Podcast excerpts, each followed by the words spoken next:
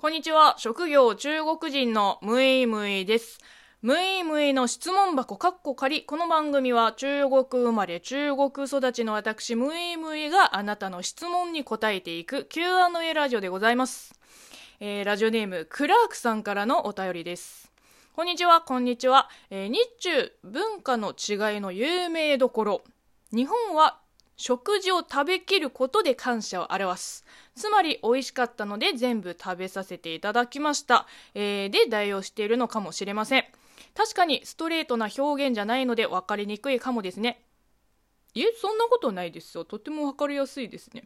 えー、中国は残すのが礼儀、振る舞う側がもてなす気持ち、メンツを立てますよね。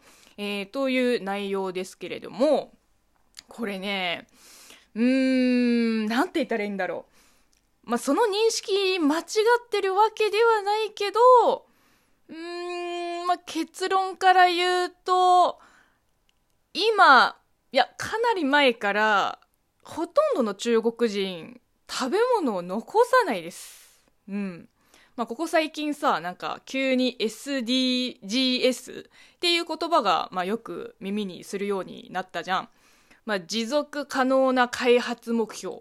まあ、これさ、中国で、まあ、ちょっと正確には覚えてないんですけど、10年前、15年前から、もうすでに取り組み始めてる気がします。うん。まあ、ちょっと情報が曖昧で申し訳ないけど、だってこの、可持續发展っていう言葉自体が、なんか中学生の頃に学校で勉強したと思うんだよね。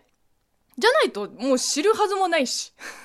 だから、実際わざと残さないですよ。今時の中国では。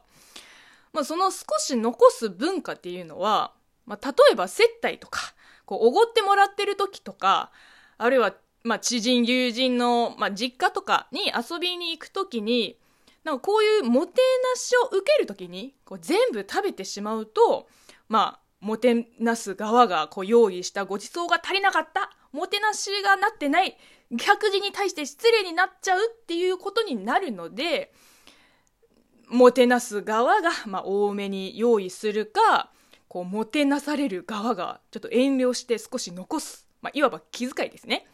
食べきっちゃうと、あら、足りなかったかしらってなるから。日本だってそうじゃん。食べきるとおかわりできますよって言いますよね。で、もう一つ、まあ、今の若い人はあんまり気にしないけど、あの、年々有余っていう、まあ、四字熟語があって、えー、まあ、毎年毎年余りがある。まあ、つまり、ゆとりがある。で、今年も食べきれないほど豊作だったっていう、なんだろう、農耕時代からの風習？まあ、ちょっと古い風習ですけど。でも正直私の周りでは、なんだろう、その古いしきたりを守る人はあんまりいないですね。まあ、少なくともムイムイ家は、えー、全部完食派です。もったいないから。むしろ残したら怒られる。だからまあご飯も自分でよそう。こう自己責任で全部食べきる。で、外食の時も同じで、あのー、複数人の会食ですと、まあもちろん、ちょっと多めに頼みます。じゃあ残しちゃうじゃんって思いますよね。違うんですよ。日本と違って食べきれない分持ち帰りができます。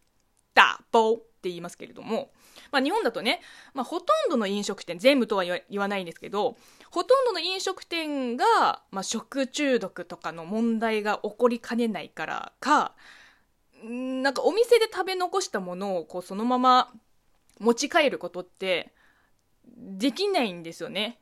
実際言われたこともありますし。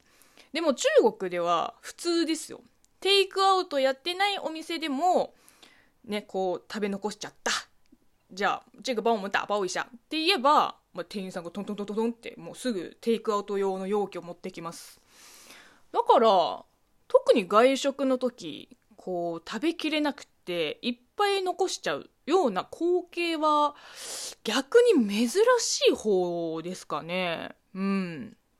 もったいないし、ちょっとマナー悪いなって私は思っちゃいますね。あの、いわゆるあれですよ。日本人同士でさ、食卓を囲んでいて、で、最後の1個を誰も取らない。あの現象とちょっと似てるかもしれないですね。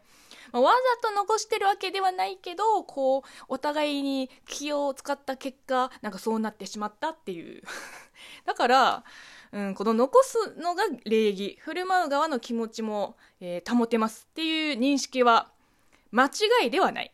間違いではないけど、まあ、なんか若干古い価値観ですので若い世代同士の場合、まあ、まず気にしないですね。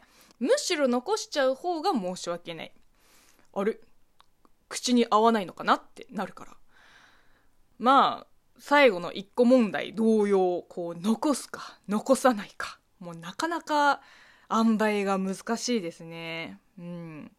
何でもかんでも残せばいいもんじゃないです。はい。というわけで、えー、日本の食べきる文化と中国の残す文化についてまあ、私なりの見解を話させていただきました。まあ、他にね、あの、違う意見がもしあれば、ぜひお便りください。えー、というわけでね、この番組ではあなたからのお便りやご質問、ご感想、お悩み相談、応援ギフトなど随時お待ちしています。またお会いしましょう。バイバイ。